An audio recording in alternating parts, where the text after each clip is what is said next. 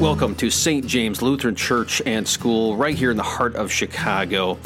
I pray that you find hope and peace in the message of Christ and Him crucified for you in your life right now. Thank you for listening.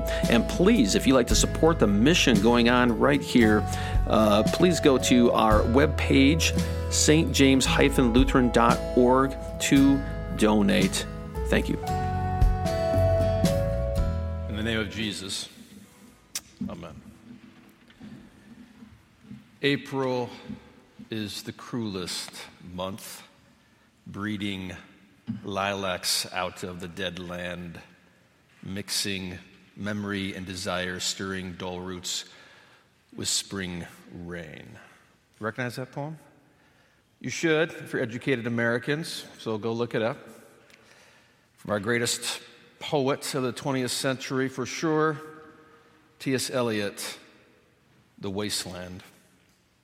And I love especially this line What are the roots that clutch? What branches grow out of this stony rubbish, Son of Man? You can't say or guess, for you know only a heap of broken images where the sun beats, the dead tree gives no shelter, the cricket no relief, the dry stone no sound of water, only there is shadow under the red rock. Come in under the shadow of this red rock, and I will show you something different from either your shadow at morning striding behind you, or your shadow at evening rising to meet you. I will show you fear in a handful of dust. Eliot writes this, 1922, completes it, but it's in a very important time period for mankind. What had just happened? 1914, 1918, the Great War not the World War I, because it was so atrocious and so insane and devastating. It was the Great War, the war that lasts all war. In fact, uh, they called uh, what we now call Veterans Day Armistice Day. That was it. But we learned wars, we can do better than that. And Armistice Day is just called Veterans Day because there have been many wars since then. But what's so shocking about that time period, and you can see it in any of the literature of the 20s, is that World War I concluded something about humankind and their abilities to make a better world. There were dreams of the Enlightenment period dreams from Goethe onward that instead of looking upward, let's look at one another. Let's look downward. Let's make the world great. We can fix it. There's a limited amount of knowledge. We can eventually know everything and fix everything. And from a romantic period to the industrial age, there was hope. And under Hegel, and things are constantly evolving and getting better. Everyone assumed that we were evolving in our work and activity, in our humanity to make the world perfect with our brains, our technology, our knowledge. And then all these civilized nations, for no reason, and I say that again, no reason there was no bad guy in World War I. It was human beings shoving each other into ditches like animals. The greatest and best of Europe, the smartest and the most educated, my friends, were dying in the mud by someone that looked just like them.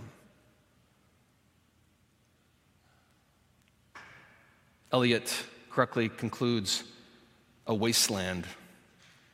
This is humanity. This is not a blip, it's not an accident.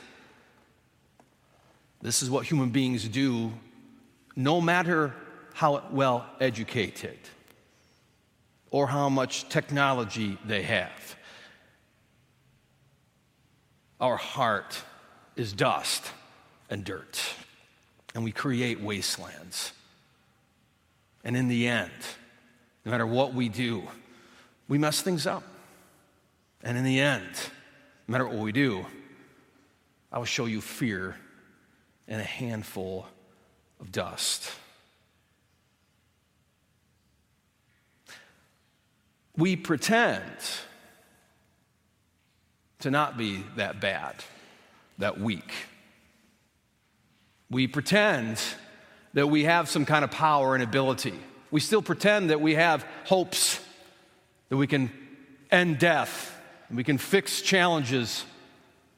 And know, we always kind of butting our head, and we've seen that with from the pandemic that just made us. I've seen fear in a handful of dust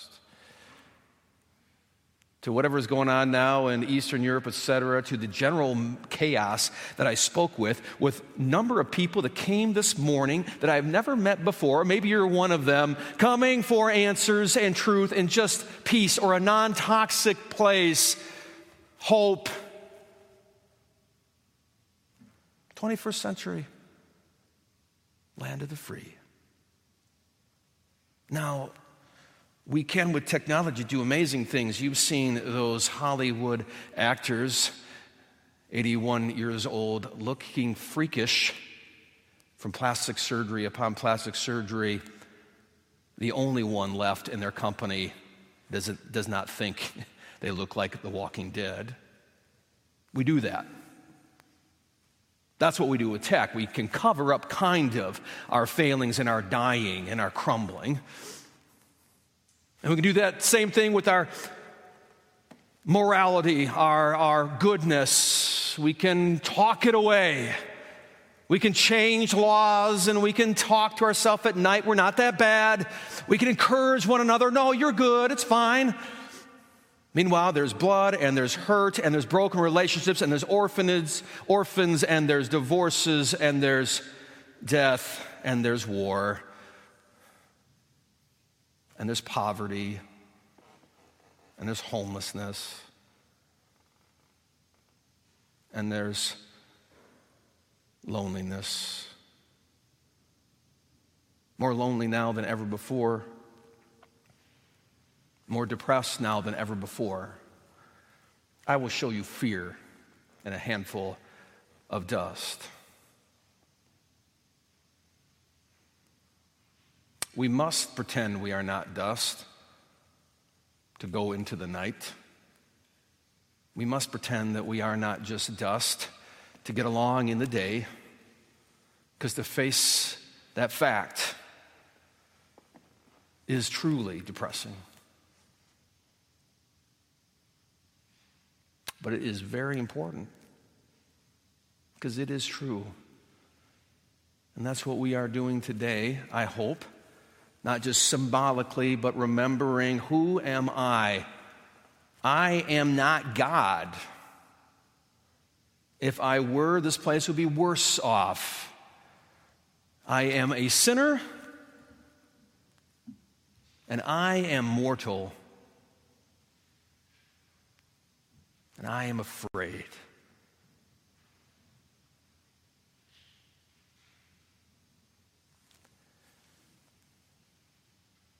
It is only then,